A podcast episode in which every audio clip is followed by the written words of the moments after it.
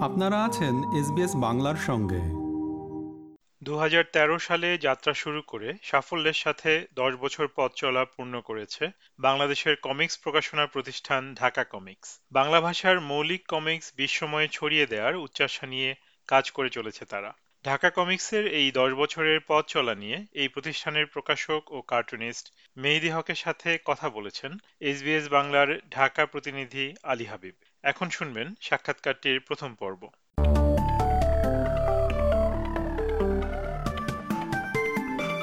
মেহেদি হক SBS বাংলায় আপনাকে স্বাগত। ধন্যবাদ।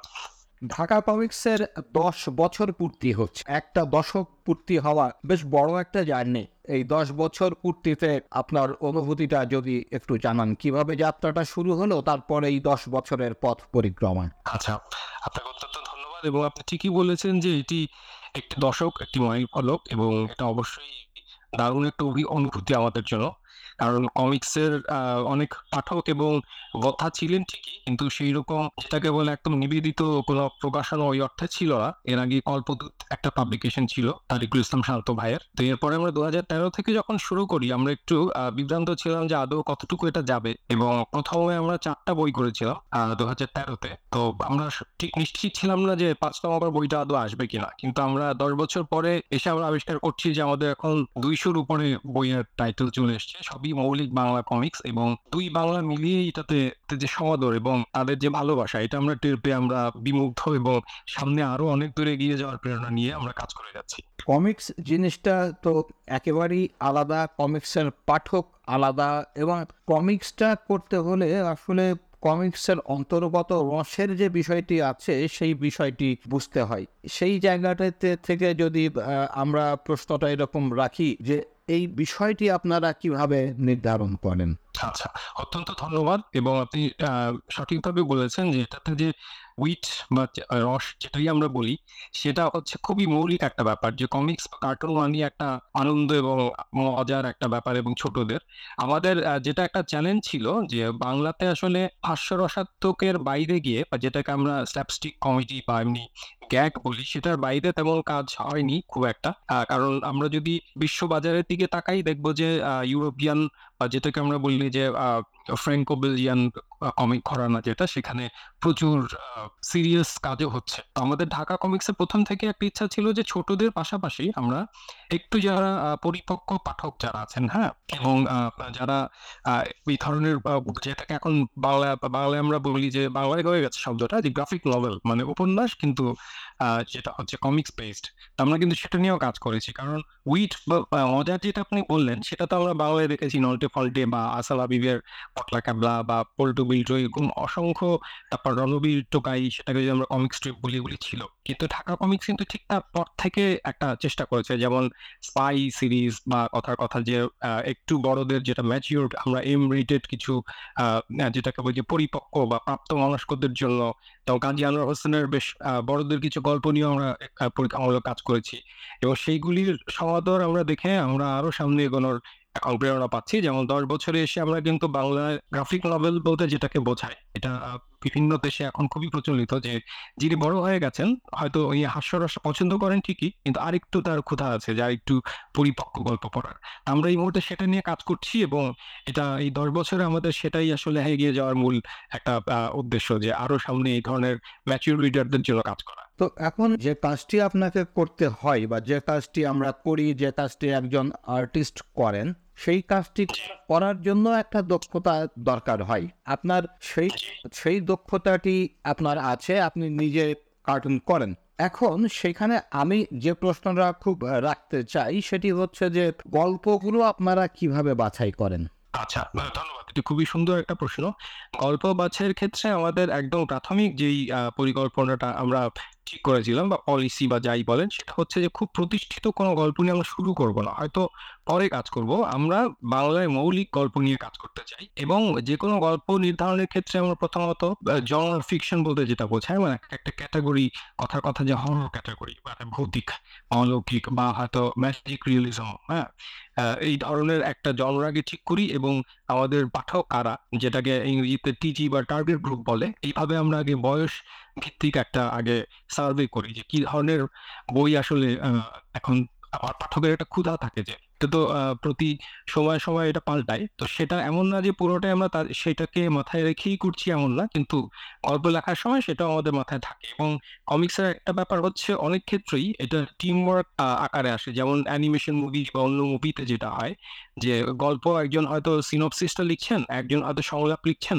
অনেকটা সিনেমার মতো মানে চিত্রনাট্য, সংলাপ এগুলি লেখার কিন্তু আলাদা বা আপনি যদি আমাদের বইগুলি দেখেন দেখবেন যে এটা ক্রিয়েশনে কিন্তু একটা টিম কাজ করে চার, পাঁচজন। কেউ হয়তো রাফ পেন্সিলটা করছে ইন করছে। সুতরাং গল্পের ক্ষেত্রেও আমরা এরকম বিভিন্ন ক্যাটাগরিতে লোকজন মিলে একত্রে একটা স্ক্রিপ্ট রেডি করি।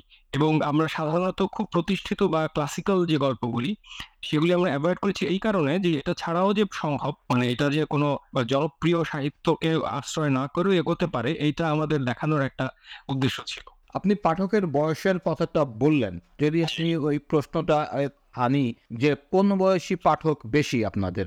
আচ্ছা এটা আমাদের এই মুহূর্তে আমাদের যে, এখন তো এটা দেখা খুব সহজ ডিজিটালি সেটা হচ্ছে আমরা যেটা দেখি আমাদের চোদ্দ থেকে শুরু করে তিরিশ হ্যাঁ? তিরিশটা হচ্ছে অত বেশি না মানে আমরা চোদ্দ থেকে পঁচিশ বললে আরও সঠিকভাবে বলা যায়।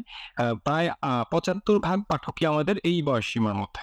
এবং মূলত মেল এবং একটা জিনিস বলা যাচ্ছে যে, আমাদের এখানে ফিমেল রিডারের সংখ্যা কমিক্সে হয়তো অন্য সাহিত্যের মতো এখানে একটু কম। তো আমরা সাম্প্রতিক যেমন এইবারের একুশে বইমেলায় আমরা কিন্তু মেয়েদেরকে শুধুমাত্র উদ্দেশ্য করে একটি কম্পিটিশন ছেড়েছিলাম কমিক্স আঁকার সেখানে খুব ভালো কিছু কাজ আমরা পেয়েছি মেয়েদের। প্রায় সতেরোটা এন্ট্রি এসছে। সেখান থেকে সিলেক্টেড দশটা এন্ট্রি নিয়ে আমরা মেয়েদের একটা কমিক্সের আলাদা সংকলন আনতে যাচ্ছি। এটা এই মুহূর্তে প্রেসে আছে। আমরা এর পরে যে বিষয়টি নিয়ে আসব, সেটি হচ্ছে যে নিজে কার্টুনিস্ট হলেন আর কার্টুনিস্ট থেকে আপনি আবার প্রকাশক হয়ে গেলেন। এটা প্রকাশক হওয়ার উৎসাহটা কে দিল আপনাকে? আসলে এটা হওয়ার কথা ছিল না, কারণ যার কাজ আঁকা উনি তো আঁকবেনই। এবং আমরা যখন শুরু করি দু হাজার তেরোতে এবং এর আগে থেকেই আমার ক্যারিয়ারটাও সার একটু আগে, আমি হচ্ছে উনিশশো আটানব্বই উন্মাদ ম্যাগাজিনে কাজ শুরু করি এবং দু হাজার তিন থেকে ডেলি নিউ এজে পলিটিক্যাল কার্টুন আঁকছি। তো এর ফাঁকে ফাঁকে অনেক পাবলিশারের কাছেই কমিক্স করা যায় কিনা এমন একটা প্রশ্ন নিয়ে এবং এমনকি পাণ্ডুলিপি নিয়েও আমি গিয়েছিলাম বা যোগাযোগ করেছি। কিন্তু সেরকম কোনো সারা আগে পাইনি। বিশেষ করে যেটা হতো সেই প্রথাগত যে হাস্যরসাত্মক ভিত্তিক কার্টুন সেটার বাইরে কেউ আসলে যেতে ওইভাবে সাহস করছিল না। তো এই সময় আমার একটা বড় উৎসাহ যিনি অন্য অনেক কাজের মতোই এখানেও সেটা হচ্ছে উন্মাদ ম্যাগাজিনের যিনি সম্পাদক আসান হাবিব যখন কেউই ওইভাবে এটাকে প্রকাশ করতে আগ্রহ দেখাচ্ছিল না উনি বললেন যে এটা সবচেয়ে ভালো আহ, আমরা যারা কমিক্স আঁকি বা কার্টুন আঁকি তাদেরই কেউ করলে ইভেন এটা তুমিই শুরু করে দিতে পারো। হ্যাঁ তো আসান হাবিব স্যারের কথাতেই আমি এটা শুরু করি দু হাজার তেরোতে। প্রকাশনা করার কোনো পরিকল্পনা বা সব কোনোটাই ছিল না। কিন্তু মনে এখন মনে হচ্ছে যে এটা খুব একটা খারাপ আইডিয়া ছিল না।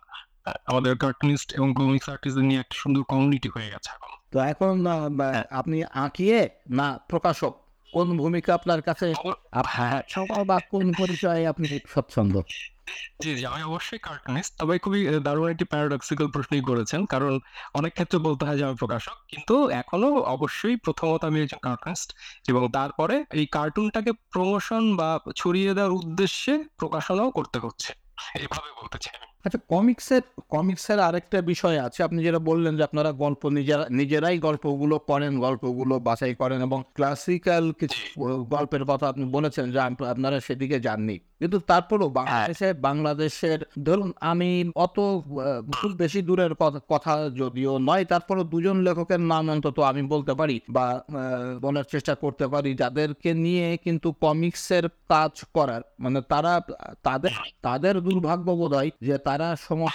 সময়ের অনেক আগে জন্মগ্রহণ করেছিলেন। তাদের একজন হচ্ছেন নিয়ামত হোসেন আর আরেকজন আরেকজন হচ্ছেন সাজেদুল করিম। আমি আপনাকে মনে হ্যাঁ। একটু বিয়ে হ্যাঁ হ্যাঁ। একটুখানি বলি সেটা হচ্ছে নিয়ামত হোসেনের একটা অপূর্ব সৃষ্টি ফেলু মামা। ফেলু মামা হ্যাঁ। ফেল- মামা এটা সিরিজ আকারে গল্পে মানে বের হতো। হ্যাঁ। মানে ফেলুদার আগের চরিত্র কিন্তু ফেলু মামা। তো এইসব হ্যাঁ হ্যাঁ হ্যাঁ। তাদের কাজগুলো নিয়ে কি কোনো কমিক্সে যাওয়ার কোনো পরিকল্পনা আছে আপনার এইরকম কাজ আহ, খুবই চমৎকার প্রশ্ন অবশ্যই আছে এবং আমরা একাধিক আমি কোনো লেখকের নাম বলছি না কিন্তু করতে গিয়ে বেশ কিছু জটিলতায় আমরা পড়েছি যেমন এটা কপিরাইট ইস্যুতে একটা ঝামেলা থাকে দেখা যায় যে যিনি গত হয়ে গেছেন তার উত্তরসূরি বা যিনি এখন এটাকে ওন করছেন তারা অনেক ক্ষেত্রে এটাতে আগ্রহী হন না যেমন এমনকি আমাদের যে কল্পবিদ্যুৎ প্রকাশনী যেটা প্রথম মৌলিক কমিক্স প্রকাশনা তার যে কাজ তারিকুল ইসলাম শান্ত তার কাজগুলি নিয়ে তারপরে আহ, আরও যারা আছেন যেমন কাজী আনোয়ার হোসেন বা মানে যারা গত হয়ে গেছেন বা হুমায়ুন আহমেদ মানে একদমই লেজেন্ডারিও যারা আছেন তাদেরও করতে গিয়ে বেশ কিছু কপিরাইট জনিত কিছু জটিলতা দেখা দেয়। আমরা ওইদিকে খুব একটা যেতে আগ্রহী হইনি। কিন্তু যদি এমন হয় যে শতপ্রণাদিত হয় তারাই চাচ্ছেন যে হ্যাঁ ঠিক আছে এরকম একটা হতে পারে। হ্যাঁ কারণ এই মিডিয়াটা নতুন বলে অনেকে হয়তো বলছেন না যে এটা আবার নষ্ট হবে কিনা।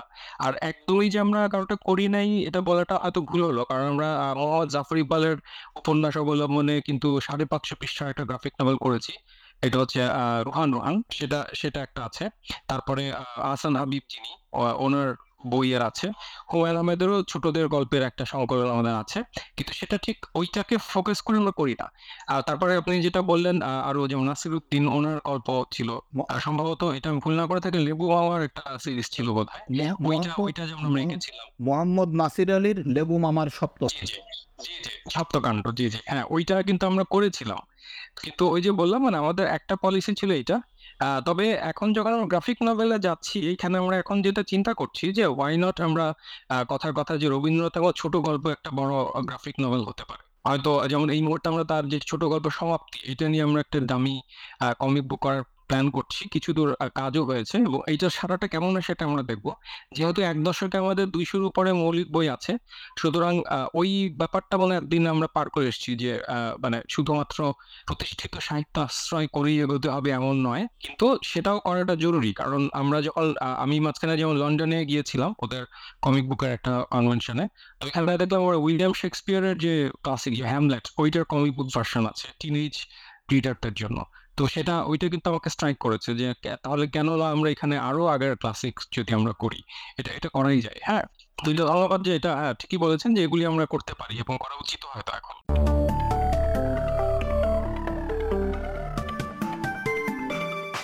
এতক্ষণ আপনারা শুনলেন ঢাকা কমিক্সের প্রকাশক মেহেদি হকের সাক্ষাৎকারের প্রথম পর্ব। এটি গ্রহণ করেছেন এসবিএস বাংলার ঢাকা প্রতিনিধি আলী হাবিব।